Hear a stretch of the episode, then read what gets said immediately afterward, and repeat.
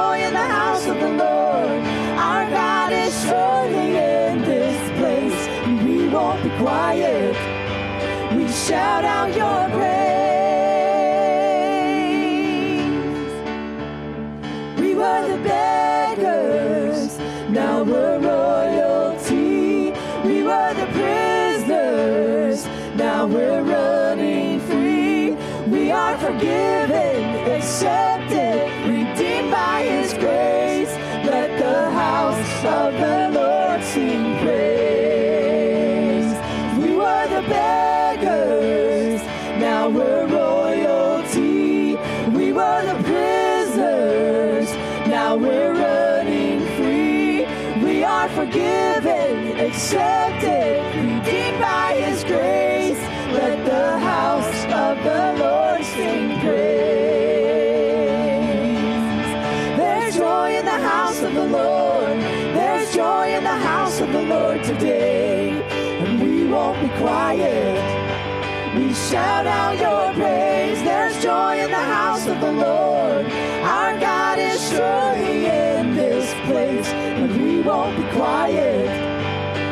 shout out your praise. There's joy in the house of the Lord. There's joy in the house of the Lord today. And we won't be quiet. We shout out your praise. There's joy in the house of the Lord. Our God is surely in this place. And we won't be quiet. We shout out your praise. We shout out your praise. shout out.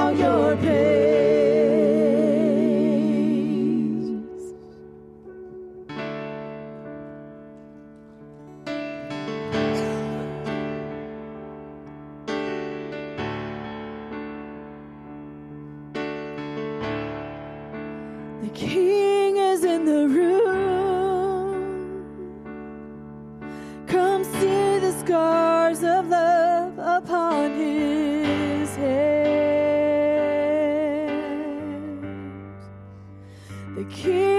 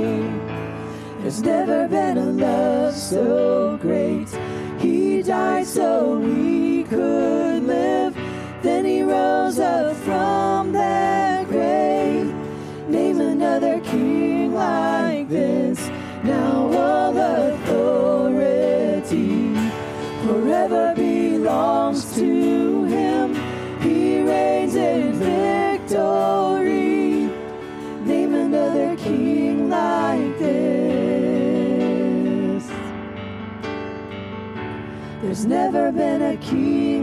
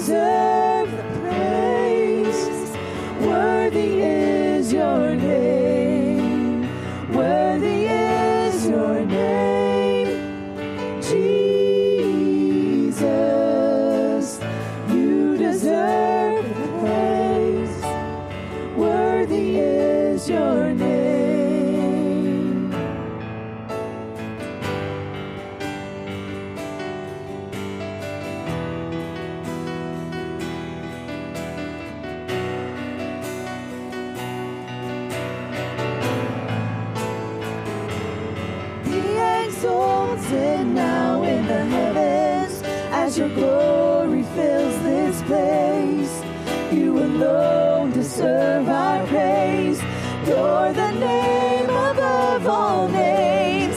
Be exalted now in the heavens as your glory fills this place. You alone deserve our praise. You're the name above all names.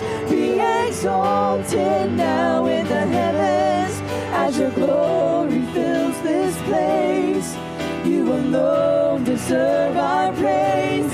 You're the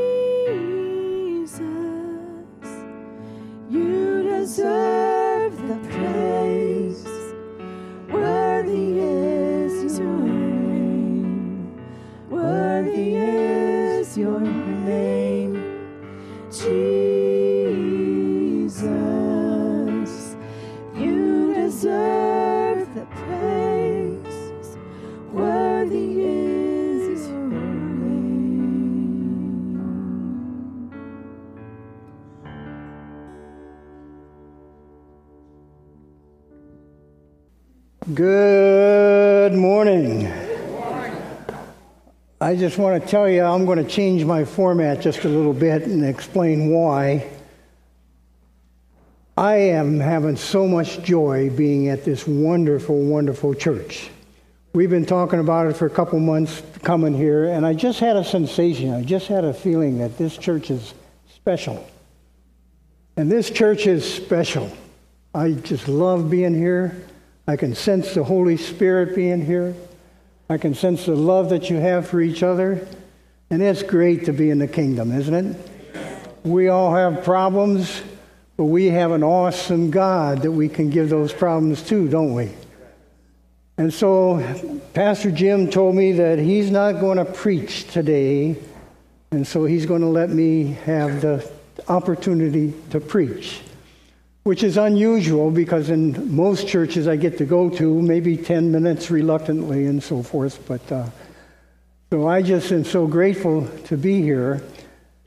And so that's, I'm changing my format. Usually they tell Gideons when you start a presentation on the Gideons, give them an attention statement first to get their attention. But I know that I would much rather share my heart with you and tell you how, how much joy I'm having to be here this morning. So I'm going to give a little bit of a kind of a somewhat formal Gideon presentation because there's a lot good about Gideons, a lot you would want to know about, and so forth. And then after I conclude my Gideon presentation, I just want to speak to you about my from my heart. Something about what's going on in our world today and how we have the answer to the world's problems. And that answer is Jesus. And I fear that maybe there's somebody that doesn't really know Jesus the way that Jesus wants you to know them. And so that's why when I get done, I want to speak from my heart. Because it's my firmest desire that everybody that's here today, if your heart stopped beating tonight, that you know 100% for sure that you're going to be in heaven forever and ever and ever. And so that's what I want to address after I get done with my formal Gideon presentation. I promised Pastor Jim that I'd be done before 3 o'clock, so you all, you all relax.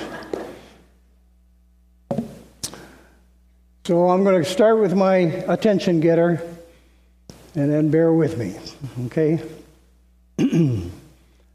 I am a child of God.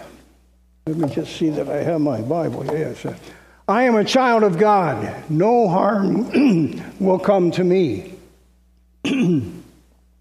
That was a statement that Leah made. One day, Leah, a Christian young lady that's a nurse, finished her working in the operating room. On her way home, she stopped to get some groceries.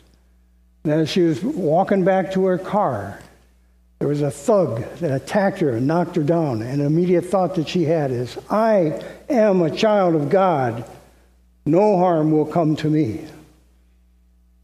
Well, that thug started dragging her across the parking lot, took her to a building, and she thought it looked like that might be a motel.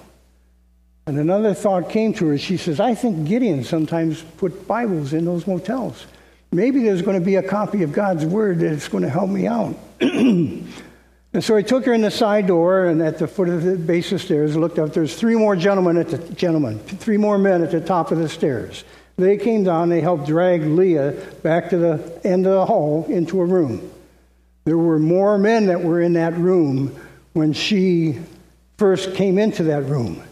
She noticed on a table that uh, at the table that that might be a Bible in that, and she ran to get it. She broke away, was able to do so. The men tried to stop her. The t- table turned over, and it opened up right into Leah's hands.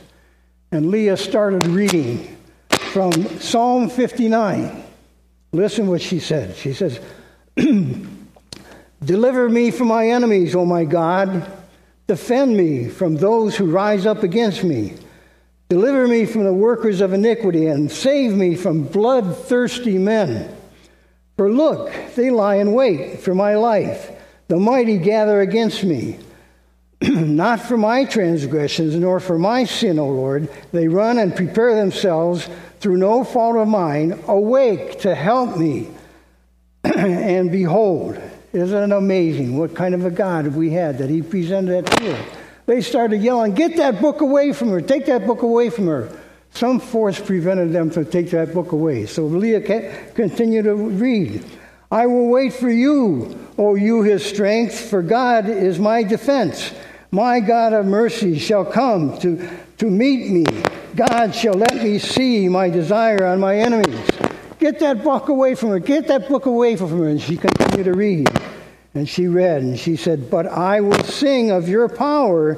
Yes, I will sing aloud of your mercy in the morning, for you have been my defense and refuge in the day of my trouble.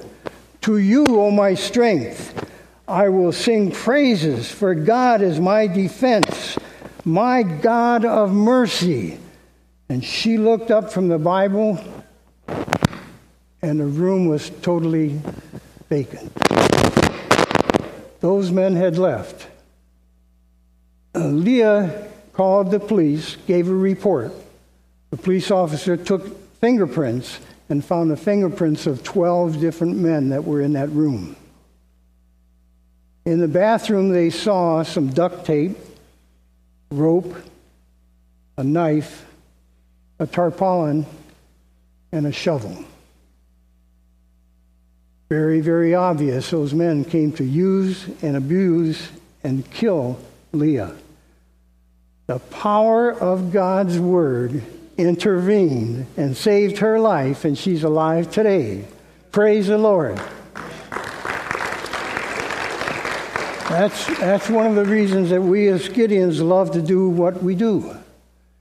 Elliot Oswit was a young man, grew up in North Carolina. He went into the army and is one of the youngest men in his, his platoon. And so he learned some things when he was in the army. He learned how to drink, he learned how to do drugs, he learned how to abuse women. And so he did that a good part of his spare time. When he got out of the army, somehow or other, Polly married the man, but he continued with his habits. In fact, he went out about six weeks before Christmas and went on a six week binge with his drinking and his drugs and his partying. Came home after six weeks, came home on Christmas Eve. Went into the door to open the door, and the door was locked, which they had never done before. He knocked on the door. His wife came to the door, Polly. Polly had no hair, had no eyebrows, no eyelashes. She had contracted a rapid growing cancer while he was out having a time of his life. She wouldn't let him in. And so he left and he went to a motel in the area, took his revolver with him because he was so distraught he was ready to commit suicide. He's laying on the bed, and as he's laying there, he decided to go to the bathroom. And when he went to the bathroom, he saw that a Bible was open there. Now, he knew it, it was a Bible. He didn't know what it was about, never, never read the Bible, but it disturbed him that the Bible was open and he swept it on the floor. It stayed open on the floor. He tried to kick it under the bed, but there was a wooden frame underneath the bed. He picked it up and these words jumped out at him. It said, Peace I leave with you. My peace I give unto you. Not as the world giveth, do I give un- unto you. Let not your heart be troubled neither let it be let it not be afraid. And Elliot sat there and read that. He said it was like those words just jumped off the page that he should have peace, which he hadn't had for a long time. And he read it and he read it. He called his wife to let him know what has happened in his life. She told him, Well, you stay there. She says, I'll call my pastor and see if he might want to talk to you. She didn't want to talk to him. The pastor on Christmas Eve, pastor, went to that motel and spent about 15 minutes with, with uh, Elliot. And he told Elliot, he says, Why don't you just stay right here in this motel room and continue to read God's Word? And he did. He read the word, and he read the word for three days. He read the word. He went to the church on Sunday morning, sat in the pew behind his wife, and he heard the message given by the pastor that he could have peace, that he could have an eternal life, that he could have joy, that he can have victory. Elliot went forward at that church and accepted Jesus Christ as his Lord and Savior because of the power of God's Word that was in his pathway that he could learn the truth and really accept and have a life that's worth living. Leah, uh, Polly accepted him back. They have now eight children. Elliot is a pastor in a church in North Carolina because of the power of God's Word and because of the, the God that wrote this book.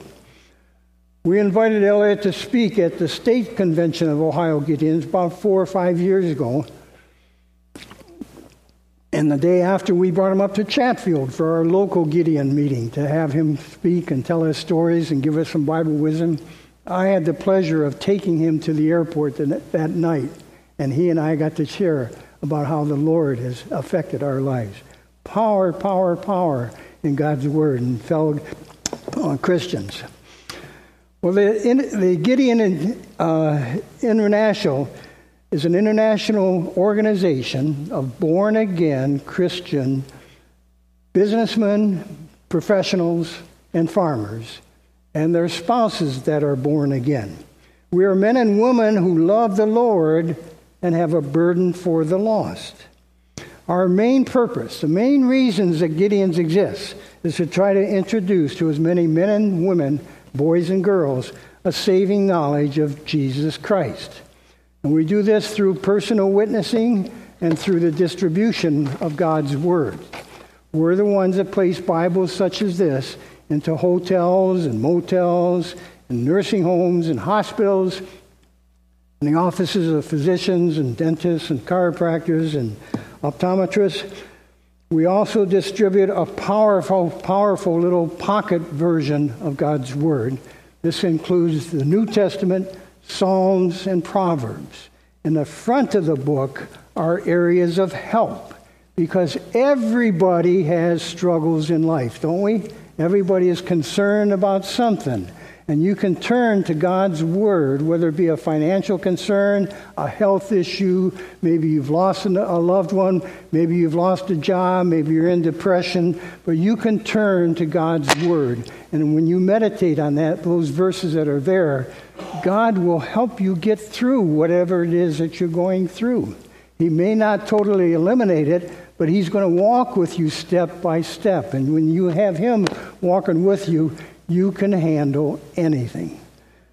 In the back part of the, the, the, book is the plan of salvation. This is God's promise, His promise to us that we can know that we are sinners. We don't deserve to go to heaven. We are not good enough. We will never be good enough. But God is good enough. God sent His Son because He loves each one of you. He loves everybody just as you are. And there's nothing you can do that's going to make him love you more. There's nothing you can do to make him love you less.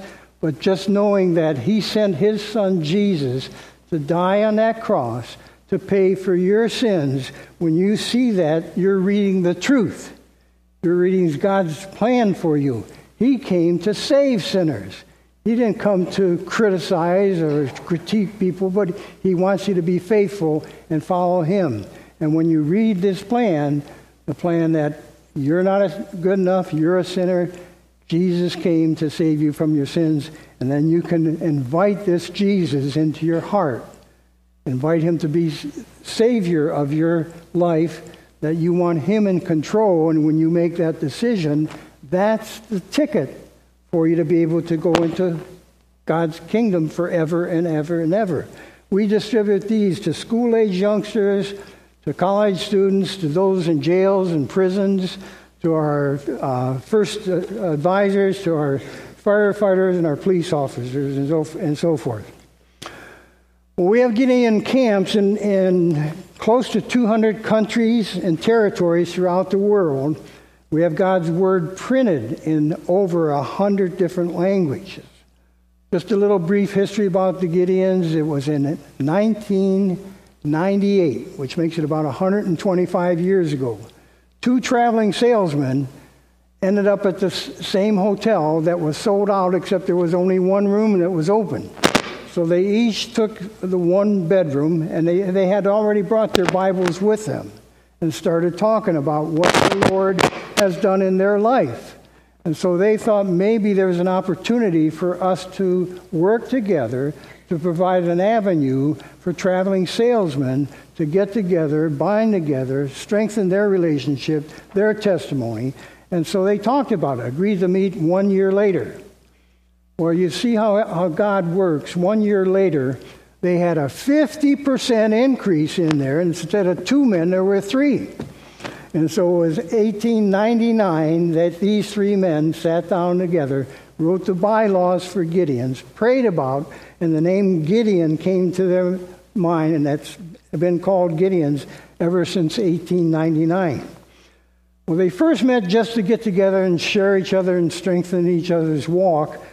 We didn't, as Gideons, distribute Bibles until about 1908 when a group of pastors came to the Gideons and asked the Gideons if they purchased Bibles, would you be willing to distribute them? And so the Gideons started in 1908 and distributed over 5,000 Bibles that first year. Now, we go back and look at the total of Bibles that were distributed. Uh, and you, and you look at every year after year after year, it took 21 years for the Gideons to distribute 1 million copies of God's Word. Prior to the pandemic, we were distributing over 1 million copies of God's Word, praise the Lord, every five days. So we we're over $80 million prior to the, prior to the pandemic. Now, if you distribute a million Bibles and then you do it again, you've distributed two million. If you did it again, then you've distributed three million, right? If you keep doing that and you distribute a thousand Bibles, that means we've distributed a billion Bibles. In the year of 2001, after 93 years of Gideons, we distributed our first billion copies of God's Word. Our second billion occurred in 2015, 14 years later. 2 billion copies. Now we're up over 2.5 billion copies of God's Word have, have been distributed throughout the world. One of those scriptures landed in the hand of Christopher Yuan. Christopher Yuan was a Chinese student in, in dental school. He was two months shy of, of graduating as a dentist, but Christopher Yuan also was very highly active in the drug industry, buying, selling, using drugs. Very active in the gay community also, sometimes being with gentlemen two or three times a day. And that was Christopher's past. His parents came and talked to him. They prayed for him for eight to ten years. They prayed for him. He kicked him out of the house because he didn't want to hear it. They gave him a Bible. He threw that Bible in the gar- garbage can. Continued in his, in his habits with his drugs and, and with his gay lifestyle until he was busted one day by the Chicago 21 uh, drug inspectors. Came to his house and they had the largest raid in the drug industry. They had an equivalent of over nine tons of marijuana. So Christopher Yuan ended up in jail. One day he was walking through the kitchen area and he saw a garbage can. And on the top of the garbage can was a copy of God's Word. And Christopher Yuan took that copy of God's Word off the garbage can, started reading it, and started reading it, started reading it, became convicted. He found Jesus Christ in a relationship with Jesus Christ just by reading his word and praying to him. Christopher Yuan today is a full time professor at Moody Bible College. And we had Christopher to one of our Ohio conventions about three years ago. He gave us two hours of, of Bible teaching, gave his testimony. What an awesome difference it has made, the power of God's Word. And that's why we as Gideons do what we do. Now, you might be asking, you know, that, that sounds like that's a pretty good organization, that Gideon organization. And it is. It, it's terrific. I love it. Uh, I'm going to share a little bit about it more, but there are four things that maybe you could do to help us if you will. Okay? Number one is something that all of you can do, and I pray that all of you will do. When you get alone with the Lord in your quiet time and you have your prayer list, would you put the Gideon ministry on your prayer list? There's power in prayer. Power in prayer. If that's the only thing that you can do, that's the greatest thing that you can do. If we can have this many people praying for the Gideons each day, what things we can accomplish together, right? In the power of the Lord.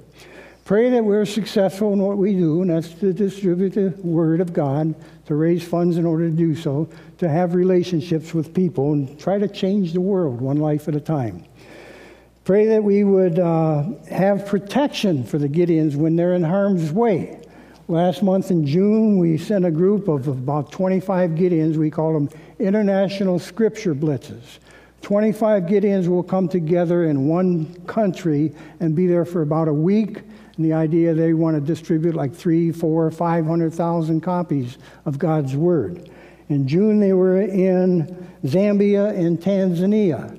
In J- July, we didn't send a, a group out because we had our international convention in Louisville, Kentucky, which was fantastic. There were 2,200 brothers and sisters together, and they rep- we represented 80 different countries. And it was just a little small touch of what heaven's going to be like. That we have all these people of different nationalities and backgrounds, colors, and so forth. That the color of clothing, the Africans come and wear their clothing. It was a beautiful time. But then in August, we have a split, uh, uh, uh, uh skip, no, having some brain trauma. a, a blitz in uh, uh, Colombia and Indonesia. And so pray for the protection of those Gideons that are in, harm's way. And pray that we could, get new Gideons. In fact, the second thing that you may be of some help to us, not all of you, not all of you, but if you are a man and you are born again, you love the Lord and you want to serve Him, I consider uh, encourage you to consider joining the Gideons as a member. Gideons are known as a men of, uh, organization of old men and their fathers. And we're kind of getting lesser Gideons, and with the pandemic hit us hard. So if you think you might like to serve the Lord and be a part of this wonderful, wonderful ministry, talk to me afterwards, and I can give you a, a name and a, a, time for to get together and, and, and pray about it and look at it in greater detail. A third area is continue using our Gideon card program. I notice out in the lobby that you have cards that are out there similar to this. These cards are free, and what you want to do if you do that, there's different kinds. You can send a card to somebody, say, I'm praying for you. I'm grateful for you. Congratulations on what you've accomplished. Congratulations on a wedding or a graduation. Or to the, somebody that's had a loss in their family. Send a card that, in memory of the one that you love and we love, I'm sending Bibles to the Gideons through this Gideon card. So it has the opportunity for you to make a check and make a send an offering to the Gideons if you so desire, and then send that card on to the people that you're honoring. Let them know that you're praying for them and God's in, is with them at this present time. And then the fourth area of possible help, if you could, could do that, would be to uh, buy Bibles yourself. As uh, Pastor Jim said, for the next two weeks, if you want to, the collection plate, you can put money in that if you want to. Uh, you can put it on a credit card or, or whatever. But $5 will purchase a copy of a Bible like this. If this Bible is left in a motel room, uh, it can have a shelf life of maybe up to six years. Might have 2,300 people that get a chance to look at it. $100, you have 23,000 people that will have a chance to look at God's Word. About a dollar and a half, a buck and a half we'll get a testament like this. And uh, if you give up just three coffees at Starbucks with fufu, you're going to be able to buy about three of these uh, scriptures in order to change kids' lives and, and other people's lives as well. I just want to show a little video of the power of God's Word directly from an individual that had the chance to have an encounter with God's Word, a guy by the name of Ron Archer. He's from a place you might have heard about, and I'll let him explain that. Uh, it's a little tough and rough around the edges because Ron Archer grew up in a tough environment, which you're going to hear about it. But it is so powerful to hear him talk about how his life was changed that I'm going to just let him do it. His, name is Ron Archer again. You can get it on YouTube if you wanted to watch it yourself. I was 10 years old and I held my mother's gun to my head. And I wanted to blow my brains out all over her wall. You must ask the question why would a 10 year old child want to die? 10 is a time to dream of being an astronaut, of being a soccer star, a football player, a preacher, a pastor, a doctor. But for me, life was so horrific, with so much vitriol and pain, I wanted to die. I'm the product of interracial immigrants. My grandmother was tall, white, and thin from Germany, and we called her French fry. My grandfather was a big, burly black man from Cuba, and we called him Hamburger. Hamburger met French fry and created a happy meal. And these two immigrants produced seven McNuggets with special sauce. We would joke that we would have Wiener Schnitzel with salsa for Thanksgiving. My grandfather had to hide the fact in the 1940s in America that he was married to a Caucasian woman one wedding anniversary, he had a flaw. He liked to drink overproof Cuban rum. And one evening he was inebriated. And a man saw them together and said to my grandmother, Why would you be a nigger lover? My grandfather, with huge arms, lost his temper and hit the man in the jaw and broke his neck. The man didn't die, but he was injured severely. He went to the worst prison, convicted of the crime, Mansfield Reformatory in Ohio, locked down 23 hours a day.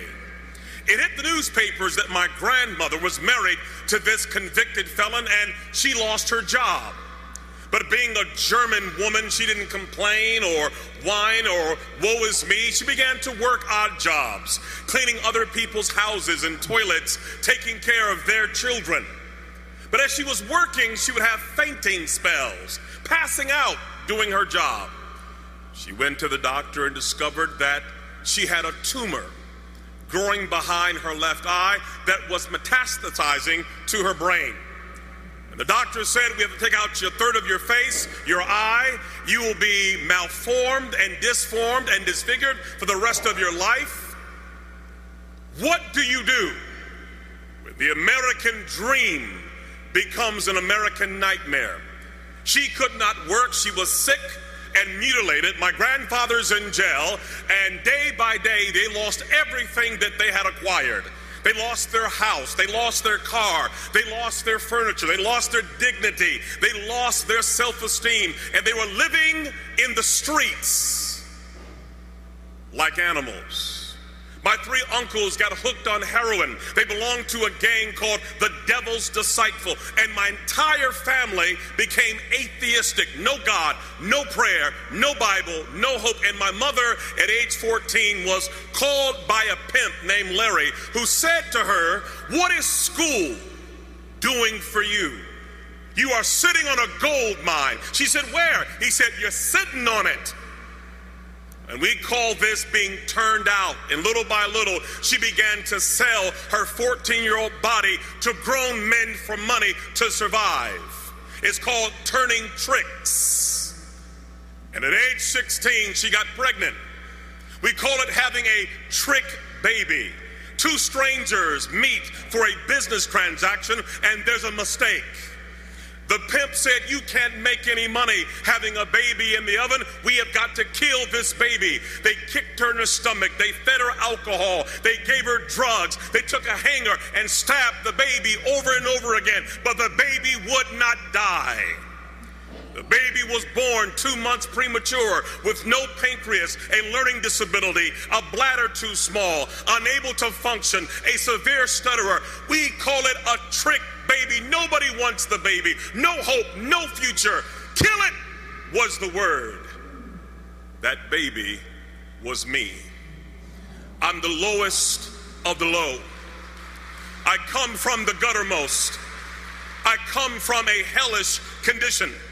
And so when I would go to school, I couldn't talk. I stuttered so severely from the trauma. My mother had a madam who hated men. Her name was Dolores, and she was a sadist. And when she would watch me, she would take a broomstick and stick it in a place where no boy should have any object in his body. And when you are tortured like that, you learn four things don't talk, don't trust, don't feel and pretend nothing is happening. And by age 10, I had had enough. I want it to die.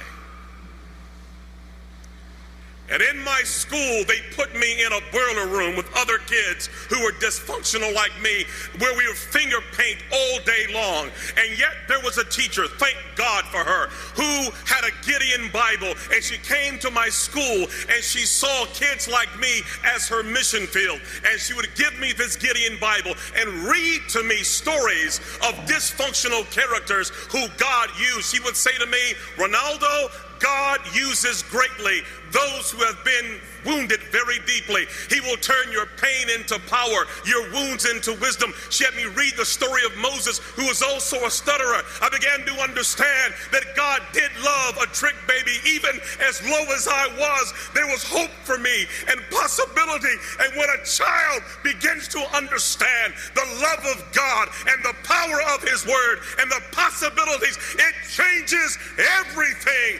How can a young man keep his way clean by taking heed according to your word. Your word have I hid in my heart that I may not sin against thee.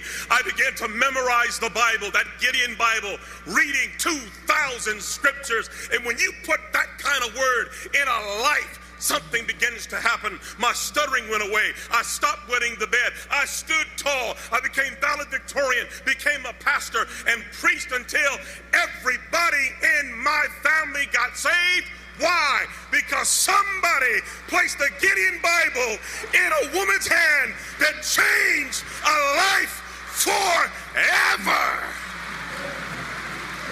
Yes, I was born a trick baby, but the trick was on the devil because of you and the power of the Word of God.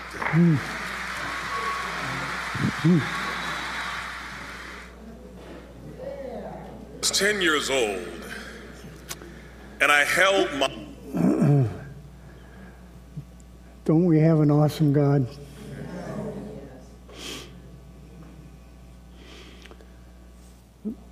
That's why we as Gideons do what we do. And that's why I'm here today to share that with you. Because it's a horrible world that's out there right now. It's insane. But we still know that God is in control. And He wants us to serve Him, He wants us to get the word out. And so, formally, my Gideon presentation is over, my Gideon part, but I do want to share with you what's on my heart. And I appreciate you having the time to do so. And, and uh, it's on my heart uh, that, yes, this is a terrible world that we have, but we know the answer to the world's problems. And I want to give you my testimony and you know, listening to Ron Archer, whatever you're struggling with, there's hope. And when you hear how God saved a wretch like me, you can know there's hope as well. And so I did share with you, I think most of the people who are here are going to be in heaven. I just have that feeling because they've been taught, they pray, they understand that they, they can't make it to heaven but Jesus died for them. And that's part of the wonderful spirit that exists in this church. But maybe there's some of you that are kind of like Ken Gortz was. And God reached me, and I hope He'll reach you if that's the case. And so that's what I want to share with you. I was born in a wonderful, wonderful family. Love my parents, have two older brothers, younger sister,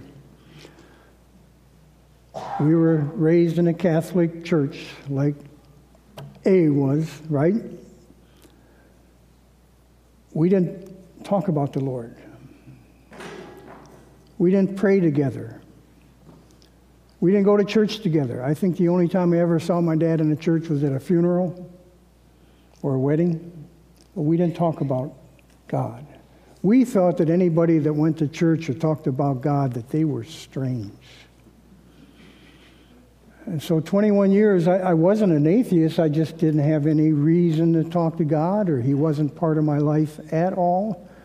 As I said, wonderful family, but there was no spiritual life in my family. At age 21, I married my high school sweetheart.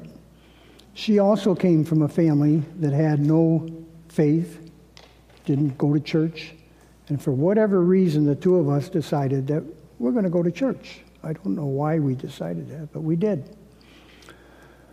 Well, it was my plan because in the Catholic Church, they tell you that the only way to make it to heaven is to be a Catholic because man broke away with Martin Luther and started teaching man's teaching. And so, if you're going to be a Protestant, you're going to be learning man's teaching. I was told it was a sin for me to go into a Protestant church, even. And so my plan was that we were going to go to a Catholic church. We were both 21 years of age. She would take lessons and convert to Catholicism, have the real religion. And so we went to a Catholic church for a couple weeks. And we'd often get in there late and we'd stand in the vestibule. And whenever they'd ring the bells, I'd do what a good Catholic does. Right? You beat your heart, right? Eh? When the bells ring, you beat your heart. I don't know why, but that's what you're taught. That's part of the tradition. After about two or three weeks of this, my wife came to me and she says, I'm not getting much out of your church. She said, Would you take me to one of mine? She had a neighbor that would take her to an evangelical United Brethren church back home. And I thought, wow, that's a strange sounding church. But I'm going to be a good husband. I'm going to take her to hers, and she'll find out what a Mickey Mouse event it is, and she'll want to come back to the real thing. And so we went to that small little church in Columbus, and it happened to be that they had a woman given the message that day. And I thought for sure God was going to hit me with a bolt of lightning, going to a, a Protestant church first, and then with a woman. Wow.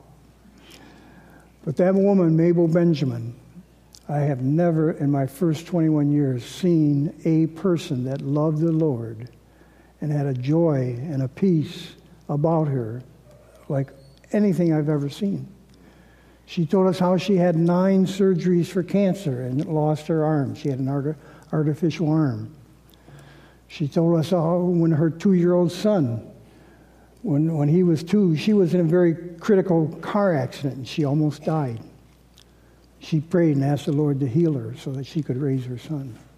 And I saw a confidence about her, a love about her, a peace about her that I didn't know anybody else, but I wanted what she had. And we started going to that church. My wife had brought a Bible into the church. It was the first time in 21 years that I ever touched a Bible. So my foundation was a little bit shaky. But we went, and there was a special uh, service. A, a, visiting pastor and his wife came and gave us a service for two or three evenings and had an invitation to anybody that wanted to accept Jesus as their Savior and have eternal life. Well, I wanted to have eternal life, and so I went forward because of that. But I told myself, I says, I'm not going to surrender. I'm not going to allow God to be in control of my life because I didn't think you could have God in control of your life and really have an enjoyable life, a good life. And so I'll accept that free gift to heaven, I thought, but I was not going to make him Lord of my life. For 40 years, I lived as a Christian atheist. And I don't know if anybody relates to what I'm saying about that. But a Christian atheist meant, oh, I'd go to church. I'd even go to Sunday school, and I would pray. But I was in control. I didn't want to have anybody in control of my life. so I did things that I'm not proud of. Had many affairs. Moved out to California to live with my first girlfriend, leaving my wife at home. She tried to talk to me, but I wanted to live life the way I wanted to live it. Well, after 11 years with my girlfriend in California, being married to my wife in Ohio, didn't I tell you I was a wretch? You know that song, God, Amazing Grace, that saved a wretch like me? That was me. And there I was, and one day my girlfriend came to me and she says, I don't think you're ever going to get divorced. I'm going to go back and see my mom in Philadelphia. When I get back, I want you out. And I knew that was the best thing that I should have done. So I lived in California by myself for about seven or eight months, and I got a call from my daughter. She told me that, Mom, she said, my wife, her, her mother, was very sick and was in the Riverside Hospital with a possible diagnosis of pancreatic cancer and I didn't know what to do. You know, I was just so bewildered, so disappointed in myself, so lacking God's direction. I did nothing at first. But I called her the next morning and I told her, I'm sorry that you're sick. I said, if I were to come back, I said, would you even want to see me? And she said, that won't be necessary, but no, you can come back. And so I was on a plane the next day, came back to Ohio. By the time I got back, it was a diagnosis of pancreatic cancer. They thought they'd try chemo and radiation for about six weeks and then operate on it. And they did that, but they decided after six weeks that they couldn't operate. So the final diagnosis was about six months. This was in 2003. Went back in March of 2003 and, and, and September of 2003, she went home to be with the Lord. While I was out in California, she accepted Jesus Christ as her Lord and Savior and was living with her. I prayed that she would be healed and our marriage would be restored. She was healed okay because she's in heaven now. I know that she is, and I'm looking forward to seeing her again. And so I became a caregiver for her for the last six months of her life. I asked her if she would forgive me for what I had done. My wife forgave me. It took me a while to be able to forgive myself, but she forgave me. I know God forgave me. And uh, so she passed away in 2003. And I was still in this condition where I thought, oh, I'm going to go to heaven if I die. But I wasn't surrendered. Dated a young lady down the road, and she had the audacity to tell, tell me after, after a while that she loves me, but she's not in love with me. And that hurt. And I was kind of down in the dumps. And I talked with a friend of mine. His name was Tom Feening. Tom and I would meet in, in Bucyrus, where I was living. And Tom had been diagnosed with mental illness at age 19 and was bipolar. But he and I would get together at times and study the Bible, talk the Bible, and pray for each other. And so I told Tom, I said, Tom, Tom could tell I was just disappointed with myself, with what was happening in my life, with the fact that I got dumped by a woman and so forth. It was just not a highlight of my life, high, high time. And Tom, this bipolar, mentally ill individual, said to me, he says, You know what you got to do? I said, What's that, Tom? He says, You got to surrender. At 61 years of age, he says, You got to surrender. And that finally made sense to me. God's timing is amazing. I know now if I had died when I was 55, I'd be in hell right now. Because I said I accepted him, but I didn't. I didn't allow him to be in control of my life. So, based on the recommendation from my friend, which I heard for many years but wasn't ready to accept till I was 61 years of age, I got alone with the Lord and told the Lord what a mess I've made of my whole life, how sorry I am. Will He forgive me? And will He be in control of my life? And so I took Ken Gortz off the throne and I put Jesus Christ on the throne. Less than a week later, a friend of mine that I'd known for 30 years in Bucyrus, Tom Moore, he used to own the radio station, WBCO in Bucyrus. I'd known him for 25 years. He asked me, he says, Ken, he says, has anybody ever asked you to consider being a Gideon? I told him, Tom, no, nobody's ever asked because it's a good thing because I'd have to say no because I knew I wasn't surrendered. But Tom, I, I says, I, I just surrendered last week. Maybe what, that's what the Lord wants me to do. And I joined the Gideons just shortly after that time. I surrendered to the Lord. I was a new man in Christ. I'm not a perfect man. I'll never be a perfect man. But I'm a new man in Christ, and He's number one in my life. Amen, Amen is right, huh? Amen. What a difference it's made in my life. And so that's what I want to share with everybody here. Those of you that understand what I'm talking about are going to be reinforced about it. And maybe you can use this story to help other people down the road. Those of you that haven't yet accepted Christ, if there's any here, I don't know, you know, it's between you and the Lord. We're not going to ask for any shows of hands, we're not going to ask for any profession of faith, because it truly is between you and the Lord. You know yourself right now, if your heart stopped beating, you know if you're going to go to heaven or not. I hear people say, I hope so. It's not a matter of hope. It's a matter of accepting the free gift that God has offered to us.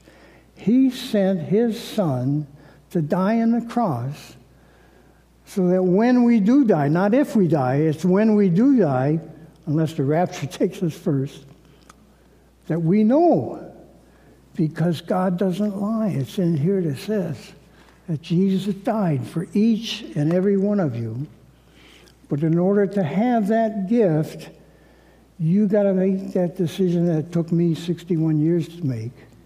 And that's to say, okay, I'm going to put him in control of my life. And so if you haven't done that, that's my plea for you. That's my concern for you. That's why I want to share my heart with you let you know that when you see me at first, you say, wow, that must be a perfect guy. He's a Gideon. He's a perfect. No, I'm not. Um, but God is perfect. And uh, I'm so grateful that finally, took me 61 years, but he finally allowed me to make a step. And so I want you to get to, by yourself sometime and make that same dis- decision. Adrian Rogers, wonderful preacher, has been deceased for 18 years. Wonderful preacher. Adrian Rogers confirmed that to me not too long ago. I listened to him on, on the radio. And he said, if Jesus is not your Lord, he's not your Savior.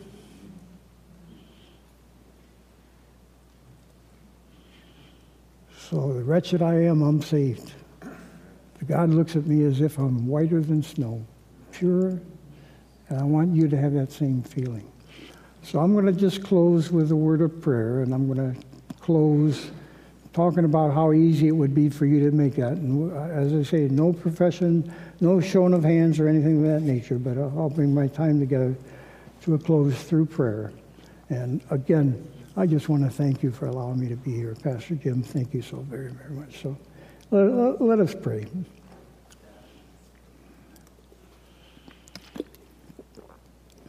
Heavenly Father, what a wonderful morning this has been.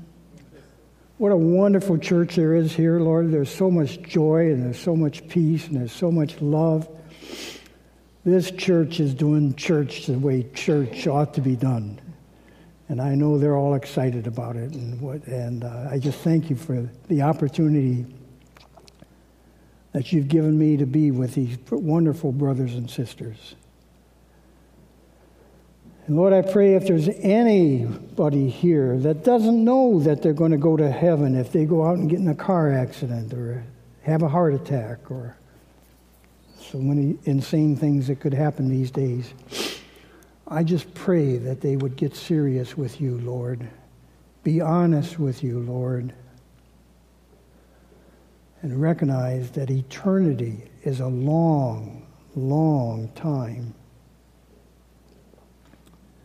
Our time on this earth, even if we live to be a hundred, is a short, short time compared to eternity. So, Lord, if there's anybody out there that hasn't made that step, I pray today might be the day that they would do that. If not today, very soon, but for sure they do it before their heart stops beating. And so I want them to know that they just have to get alone with you, as I did, and say, Lord, I'm not worthy of you. Lord, I'm a sinner. Lord, I've done some things, many things that I'm ashamed of. And I know, Lord, without your help, without your intervention, I'm going to go to hell when my heart st- stops beating. And I don't want that to happen, Lord. I don't want to live in hell for eternity. I understand, as Ken and Pastor Jim have said many times, I'm sure, that God loves me even though I've been a sinner my whole life. But He wants me to change. And he wants me to accept him and invite him into my heart to make him Lord of my life. So, Lord, I pray that if you're one of those people, that you would do that today or very soon. Say, Lord, you be in control. You be my Lord. You be my guide. You be my best friend. You be my confidant. Lord, be with me. Help me to chase Satan away from my life, from my home, from my, the people I associate with, I want to follow you.